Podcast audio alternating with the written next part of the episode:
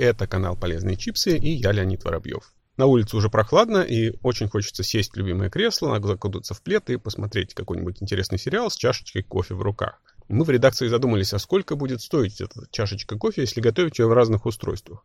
Ну, не секрет, что кто-то варит его в турке, кто-то использует рожковую кофемашину, кто-то использует капсулы, а некоторые вообще, в принципе, довольствуются растворимым кофе. Итак, давайте займемся математикой. Ну, не открою Америки, если скажу вам, что самый дорогой кофе получается в капсульных кофемашинах. Потому что вы используете не растворимый кофе, не зерна, не порошок, а готовые капсулы. Мы изучили ассортимент магазинов, и оказалось, что одна капсула обходится в сумму от 25 до 67 рублей. Ну, это если брать оригинальные капсулы с гарантированно вкусным кофе. Есть, конечно, вариант подешевле, это не оригинальные капсулы, но что там засыпано, никто не знает, и получится ли у вас вкусный напиток, тоже никто не гарантирует. Итак, если взять что-то среднее, то кофе из капсульной машины, собственно, из одной капсулы, обойдется вам примерно в 35 рублей.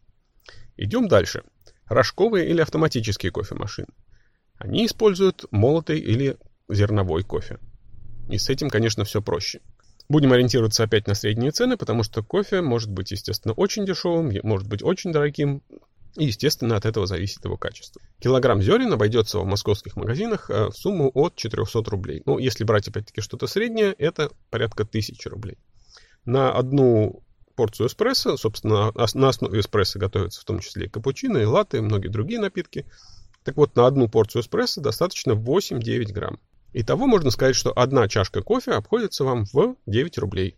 Ну, конечно, здесь мы не учитываем молоко, которое вы добавляете в капучино, и конфетки, которые вы трескаете, сидя в любимом кресле. Если брать в расчет премиум сорта, кофе обойдется практически вдвое дороже, но это все равно 16 рублей, и никак не 35, не 40, и тем более не 67, как в случае с капсульной кофемашиной. Примерно та же ситуация и с капельной кофеваркой. Капельная кофеварка использует тоже молотый кофе, это опять-таки кофе, это опять готовый продукт, его не надо упаковывать и так далее, то есть вы сами э, купили зерна, его намололи и, собственно, использовали в капельной машине. Э, здесь уходит порядка 5 грамм на одну порцию кофе, на 120 миллилитров. И стоимость чашки чуть снижается. То есть это, опять-таки, порядка 5 рублей для среднего такого бленда. А вот интересно, а что с растворимым? Казалось бы, ну, это самый простой кофе, да, то есть некоторые его даже и за кофе-то не считают. Как вы думаете, растворимый кофе дороже, чем заварной, или дешевле? На приготовление одной чашки нужно всего 5 грамм, то есть 2 чайные ложки кофе. Таким образом, напиток будет стоить 12,5 рублей. Ну, это опять-таки сильно усредненная стоимость. То есть на самом деле молотый кофе оказывается дороже, чем кофе из хорошей рожковой кофемашины. Ну, а по вкусу, понятное дело, его даже не сравнить. Итак, что мы насчитали? Кофе в капсульной машине обойдется вам, собственно, в стоимость этой капсулы. Это порядка 35-40 рублей. Кофе из рожковой или автоматической машины обойдется вам примерно в 10 рублей, ну, может быть, чуть дороже, если вы предпочитаете премиум сорта. В капельной кофеварке можно приготовить чашку кофе за 5 рублей, а вот если вы предпочитаете молотой, то она обойдется вам где-то 12,5 рублей. Вот такая интересная математика. Ну, конечно, не все упирается в цену, многие из вас готовы платить и больше, лишь бы получить хороший напиток. Ищите оптимальные модели кофеварок на сайте iChip.ru, слушайте наши подкасты в социальной сети ВКонтакте, а также в других ресурсах Google, Яндекс, Apple.